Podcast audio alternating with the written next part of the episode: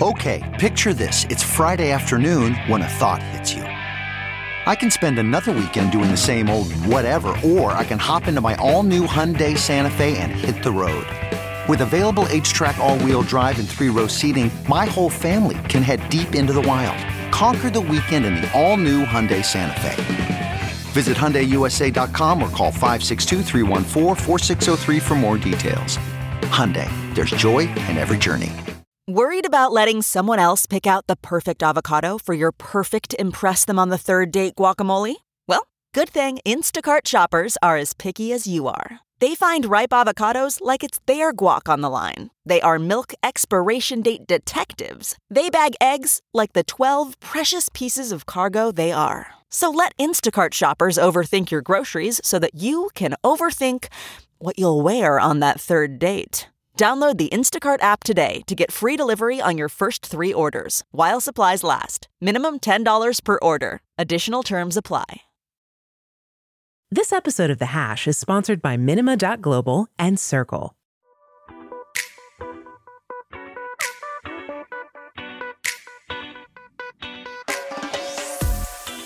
This is the Hash Podcast. Stay informed with the latest on Bitcoin, ETH, the metaverse, Web3, and more with stories that matter to the crypto world. All on the Hash for your ears. You're listening to the Coindesk Podcast Network. Hello, everyone. It's Wednesday, November 23rd, and you are watching The Hash on Coindesk TV and listening to us on the Coindesk Podcast Network. I'm Jensen Sanasie. Today I'm joined by Wendy O and Will Foxley. And what a refreshing day it is because we are not talking about FTX today. What a day. I didn't know that we we would have gotten here, but here we are. We did it, guys. We are going to launch into the first story, which I have. We're going to talk about El Salvador. Now, amidst everything that's been going on in the last two weeks, I, fi- I found myself thinking, probably about every other day what's going on in El Salvador. And so I'm happy that today we get to talk about it. So El Salvador's National Assembly is considering a draft bill to regulate digital securities, which is an indication that the country will move forward with its plans to issue Bitcoin backed bonds. You'll remember in March, the country put a pause on these Bitcoin backed bonds. The bill was presented by the Minister of Economy, Maria Luisa Hayem Breve, and seeks to establish a National Digital Assets Commission to oversee the regulation of digital asset issuers and service providers. Wendy, I'm going to kick this one off to you first. What do you think about El Salvador moving ahead with these bonds? I think that it is absolutely amazing. And I don't want to get into the way that he governs his country, but I really do want to focus on how El Salvador is using Bitcoin as a tool to essentially gain their power back. This is why Bitcoin was created. It was created for the people, by the people. And we, yes, even though President Bukele is this, I guess that he calls himself the CEO of El Salvador or whatever it is, is a joke. I think it is important to note that we're seeing a country that got a lot of slack globally essentially take their power back and tell people and tell a lot of these organized organizations, these big um, global organizations, we don't need you. We don't need your help. We don't want your help. We're fine on our own. And essentially, they're taking their power back and they're creating their own monetary policy and they're cre- creating their own laws and regulations for all of this stuff. So I think it's absolutely amazing. And it just goes to show that we're starting to see a shift in a lot of, in the way a lot of different countries portray themselves and how they're using Bitcoin to essentially help their people in a positive aspect. So again, 100% here for it. I root for the underdogs as always. Yeah, I'll pick it up. I think this is an interesting story and one that we've been waiting for for quite a while, right? Like people have been wanting this bond to proceed and it was delayed quite a bit. The last delay, the excuse for it was the war between Ukraine and Russia. And people were kind of scratching their heads being like, why does that have any bearing on a small nation in Latin America. Maybe they have the reasons. I don't know. I'm not a geopolitical expert, but there's definitely some questions around that. But now we're seeing it proceed, and hopefully it does actually happen. And I think this bond itself, like as a financial instrument, is probably the most important thing about uh, the Bitcoin journey in El Salvador. Like the legal tender movement was big, of course, and it got some repercussions from the IMF, but it really just fell on people in El Salvador, right? And there's been some adoption there. There's some stories about that. But I think this bond actually shows that, hey, they want to raise funds using this new technology and they don't want to go to the IMF to do this, right? So, like, the backstory here is developing countries are always going to these large westernized institutions for funding. They're going to the IMF, going to the World Bank, they're going to the UN. And every time you go get a check from them, well, there's strings attached. And those strings, they're onerous and they often mean you have to change your entire market economy based on what these third bodies want. And Bukele, to his credit, said, no, we don't want to play by your games anymore or by your rules. We want to go our own separate way. And so they created this Bitcoin bond idea with like the purpose of raising funds for the country because it does need funds, right? At the end of the day, they still need funds for infrastructure, for healthcare, for childcare, for those sort of things. But they're going to do it in a free market using Bitcoin as like the back end, the promissory part of this note. Hopefully it proceeds. I would love to see it close. I think it could be a big deal. And I think it'd be like a nice instrumentation for other countries that are also looking for some sort of financial benefit but without anything attached to the World Bank or the IMF. And frankly, a lot of the crony policies that they use. Jen, back over to you. Yeah, you know, Will, I think you and I on the show before had a little bit of back and forth as to like what's going to happen to El Salvador in the bear market. And I think we're seeing exactly what is going to happen to El Salvador in the bear market. They're continuing to push on. I believe that President Bukele recently said that the country is going to start buying a Bitcoin a day we have no information on if that has come to fruition, if they are actually buying a Bitcoin a day. Uh, and I wonder if we're going to see more countries follow in El Salvador's footsteps. We we pondered that a lot when this news was announced during the bull market, and now that we're in the bear market, I think that maybe some other countries who traditionally rely on um, solutions that you know the World Bank and the IMF provide with those caveats could be looking to Bitcoin and could be looking to El Salvador as a use case. I do want to talk about this Bitcoin fund management agency that will be put into place um, if this, these new rules are passed into law. They'll be responsible for administering, safeguarding, and investing funds from public offerings of digital assets carried out by the state of El Salvador and its autonomous institutions. I thought that autonomous institutions language was really interesting it may be pointing to El Salvador looking at some kind of DAO to govern to govern this newfound uh, these newfound assets. I don't know that, but I thought that was interesting language. Wendy, I wonder. Okay, so if they do in fact you do a DAO, decide to do a DAO, is it going to be a Bitcoin DAO or is it going to be some sort of Ethereum based DAO? What chain do you think that they're going to use? Can you do a Bitcoin based DAO? I don't know. I don't know. But if they decide to use a separate chain from Bitcoin, a lot of the Bitcoin maximalists, I think, would be up in arms, arms about it if it, for a DAO. But I, again, I think a DAO is a great idea. But at the same time, it's going to be really interesting to see how it plays out. Well, I guess we'll just have to wait and see, like we do so often on this show. Gotta, gotta mm. wait and see. But we have to talk about this next story because this is important. We're in crypto. We're here for the gains, right? Anyways, pre-halving rally. Litecoin surges 43% to six month high. Shout out to my good friend and fellow YouTuber Tom Crown because he is a big, big Litecoin stand and he is now being vindicated. So it looks like Litecoin has rallied over 43% from $55 to $79 this month and price is up approximately 28% in the past 24 hours. Posted a 35% increase on the weekly and 1.46 billion was added to the Litecoin market cap in a week, around 1 billion of capital inflow emerging in the last 24 hours. And a little bit of a fun note over here. Litecoin flipped Sol in market cap yesterday, which I think was pre- is pretty interesting to watch. I feel like Litecoin is the the underdog of the industry. So super cool. I think we will see continue to see a bullish rally. I don't know this for sure. And I, I didn't get a chance to check before we went live, but I think you can merge mine Litecoin with Dogecoin. And if that is true, and I hope Will can fact check me on this. If not, um, that's kind of going to be a very important fundamental aspect, especially for Litecoin, because we all know who bought Twitter and who loves Dogecoin. I can fact check you, but I don't need to because it's correct. You can. It's merge mining there, which is pretty cool. And a lot of people who are mining those two assets during the last bull run made quite a bit of money. But right now, it, Litecoin's pumping, Litecoin's pumping. So that's notable for sure. Uh, I think it does go back to sort of that halving thesis, which with Bitcoin is a big deal every four years we see halving. a lot of people look to that as like the next price pusher. Um, we'll see if that comes true. Like Bitcoin's trading around 16k right now, which is like you know, down 75% plus from all time highs. Might have to wait another two years before we see anything. If you do subscribe to that halving thesis, I want to point out two other stories that actually sort of just in the token realm right now, and that's Curve USD. Curve is a is a basically a stablecoin app on DeFi applications, and they just announced a new white paper for their own stablecoin that they're going to launch. That pushed Curve, the native token for the Curve application, up quite a bit yesterday. So there's some price action around that. And then secondly, Aave, which is another DeFi application, announced some new specifications for its GO, GHO, excuse me, stablecoin, which also brought some price action to Aave. Interesting to see those two projects launch.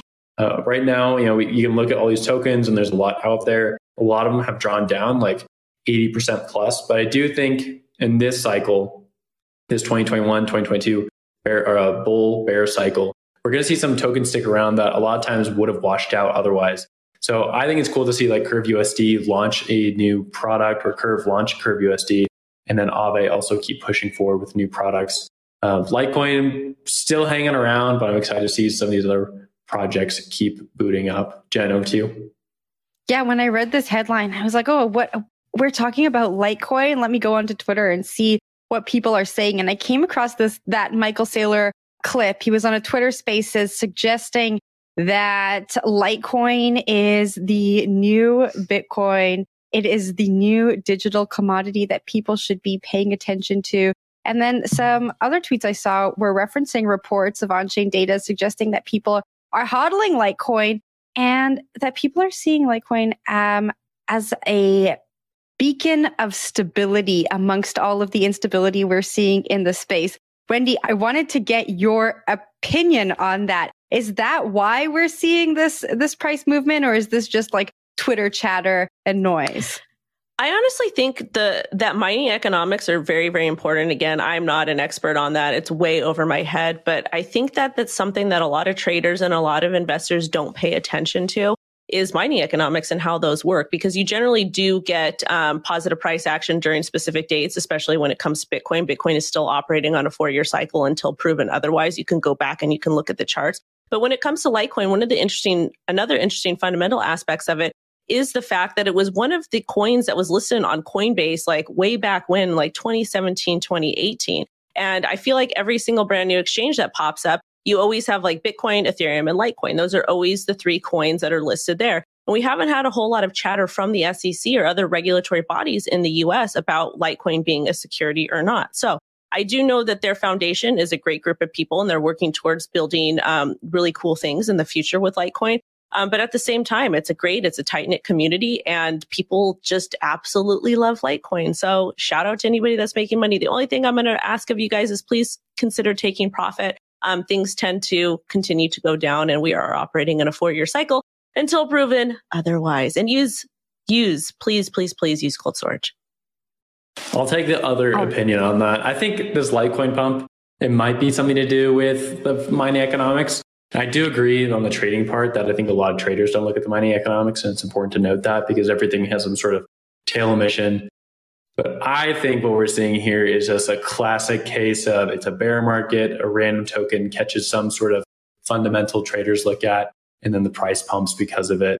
And it makes sense, right? Like Litecoin, a lot of these other coins, they have very thin liquidity. They're going to pop when someone just tweets about it or when someone brings it up.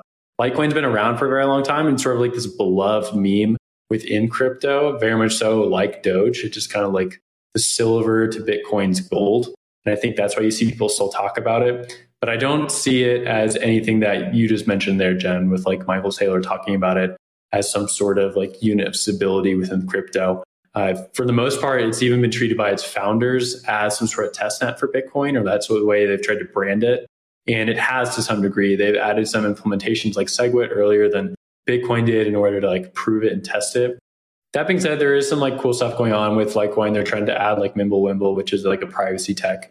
Uh, so there's some other things going on there that make it unlike Bitcoin in a few regards. But for the most part, I would just say like this story, illiquid token caught some sort of attention, maybe because of the halving, and now it's trading up a little bit. But Wendy, I want to hear some rebuttal to that. Leave the Litecoin community alone. I will protect them at all costs. um, Wendy, how many communities are you protecting at all costs?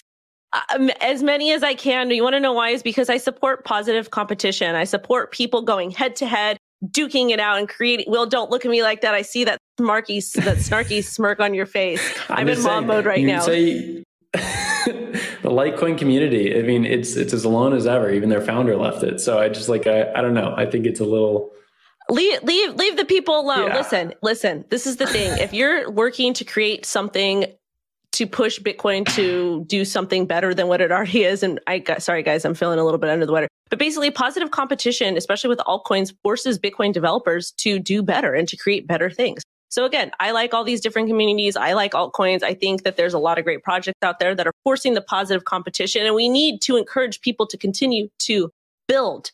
That's all I'm going to say. And I'll protect the Litecoin community at all costs, even though I think I sold all of it. I don't remember.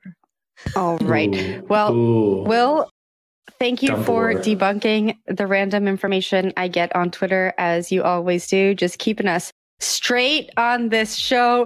We are going to take a quick break. And on the other side of the break, we'll be talking about mining and what New York might be doing to push miners away. Stick around. We'll see you in about a minute.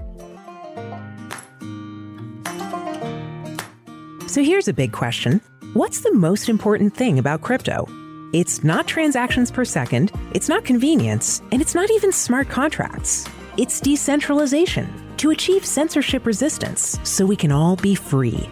Minima is a new layer 1 blockchain designed to run in full on a smartphone so that anyone can participate in building Minima's decentralized network as an equal. Join over 300,000 Minima node runners on the incentive program today to start earning Minima every day until mainnet launch. Get started at minima.global.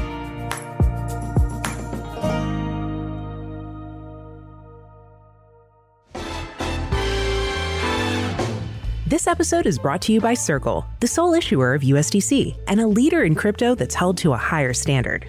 USDC is a fast, safe, and efficient way to send money around the globe. USDC is always redeemable one to one for US dollars and has over $45 billion in circulation as of October 13, 2022.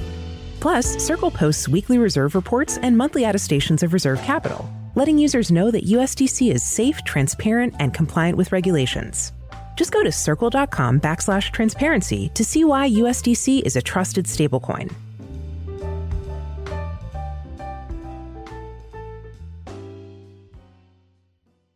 Welcome back to the hash where we debate the efficacy and value of coins like Litecoin.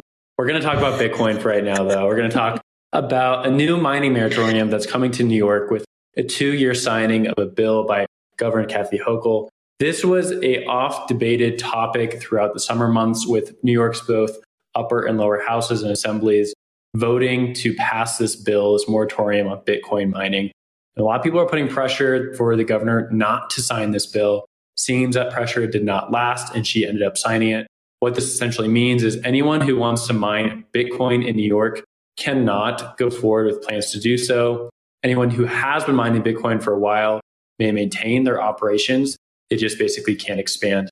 This is a big deal for Bitcoin miners out there because New York State is actually a pretty big place for cheap green energy. There's a lot of Bitcoin mines up in Niagara and upstate New York using flared gas and the like. So this means like, hey, you can't really mine there anymore. Uh, estimated that about 20% plus of the US based Bitcoin miners are actually based in New York. So they can continue to operate there, but they are not allowed to expand their operations so that is a pretty big deal for the industry. A lot of people who have been trying to deploy capital there are going to figure out how to get around that or how to finish setting up shop. And people who had ambitions of growing in New York State are going to have to look elsewhere. So we'll probably see more decentralization based on political pressure there. Just as a disclosure, I work for Compass Mining and we do mine in New York. So affects us a little bit. But I'm going to throw this one over to Jen, get your take on it. Wendy's hand went up first. So I'm going to let Wendy take it oh, and Wendy. then I'll roll with it. I'm going to get mad though. Do you want to? Are you sure? okay, let me go first. Then Wendy's going to go on a tangent and get mad. Okay, so two things here. So the University of Cambridge says that the US accounts for 38% of global miners, right? I worry that this being passed in New York is going to create some kind of copycat legislation. You know, other states are going to see what's happening in New York and say, oh, we're also concerned about climate. So maybe we should do this because this is what's happened in New York. And then we see this trend that we've seen over, you know, the past year or two of miners being pushed from region to region as legislation changes. That is worrying to me. Now, the other thing that's worrying to me is this bill says that as long as you have 100% renewable energy and you already have mining operations set up in New York, you can continue. But I think this really discourages companies who are being innovative when it comes to renewable energy to setting up shop in New York because who knows how, how much this law is going to change. I think it's really showing that New York is against mining. They're not willing to put in the effort to learn about how mining can contribute back to, to society. And so I really think that at the end of the day, they are pushing innovation away and the people who are working on renewable energy solutions are going to stay far away from New York. And this is just bad for the industry and bad for the government. Wendy.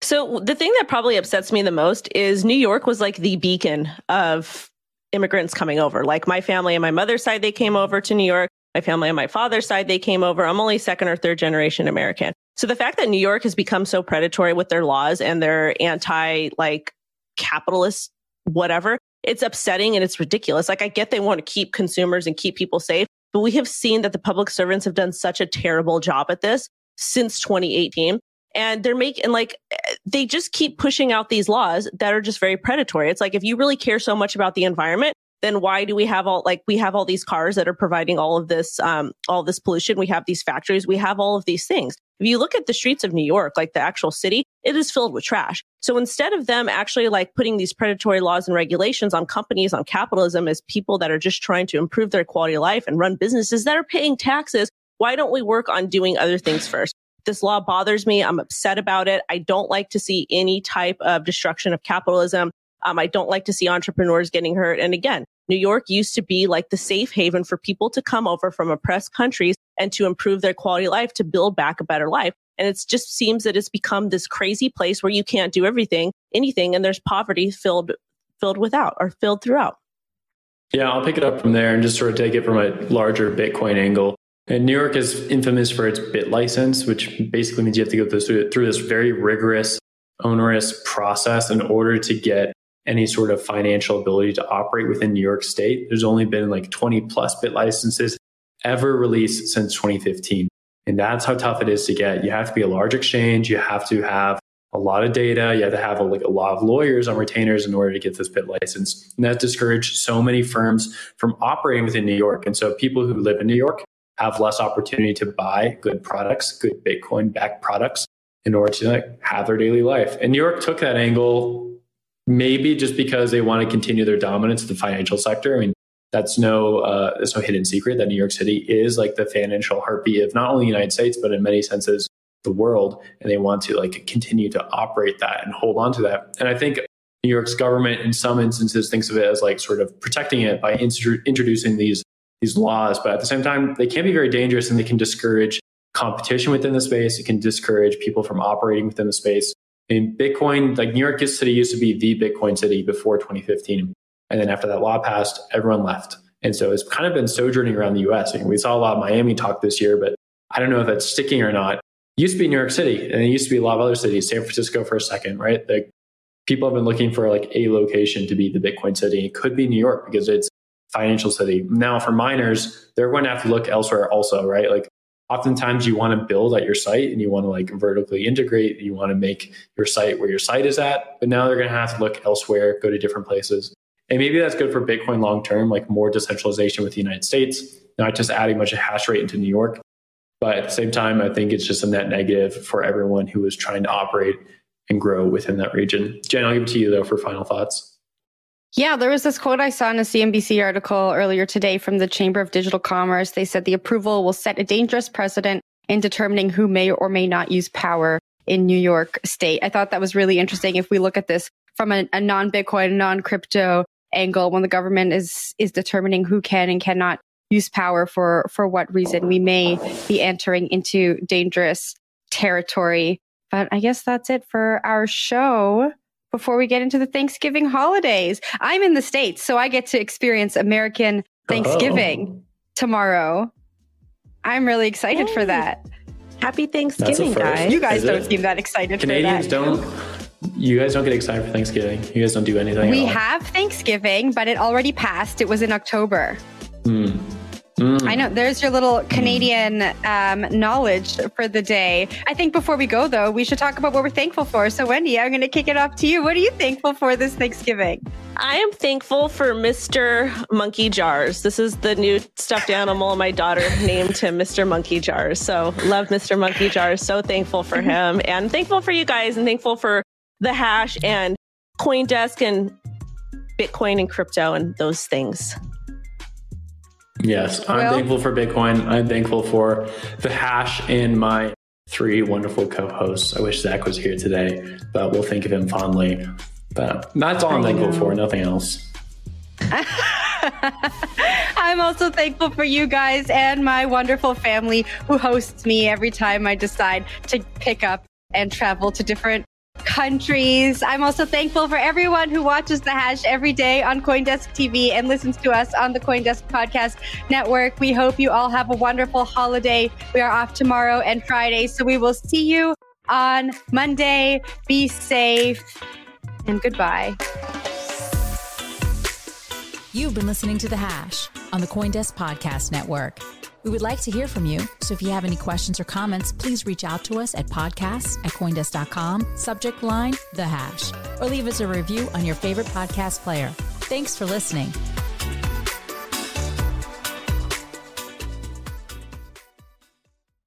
You can probably treat yourself to an ad free upgrade or at least grab an extra latte after getting a Chime checking account with features like fee free overdraft up to $200 with SpotMe. No minimum balance requirements and no monthly fees.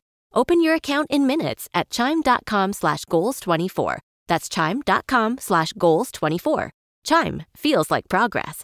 Banking services and debit card provided by the Bancorp Bank N.A. or Stride Bank N.A. members FDIC. SpotMe eligibility requirements and overdraft limits apply.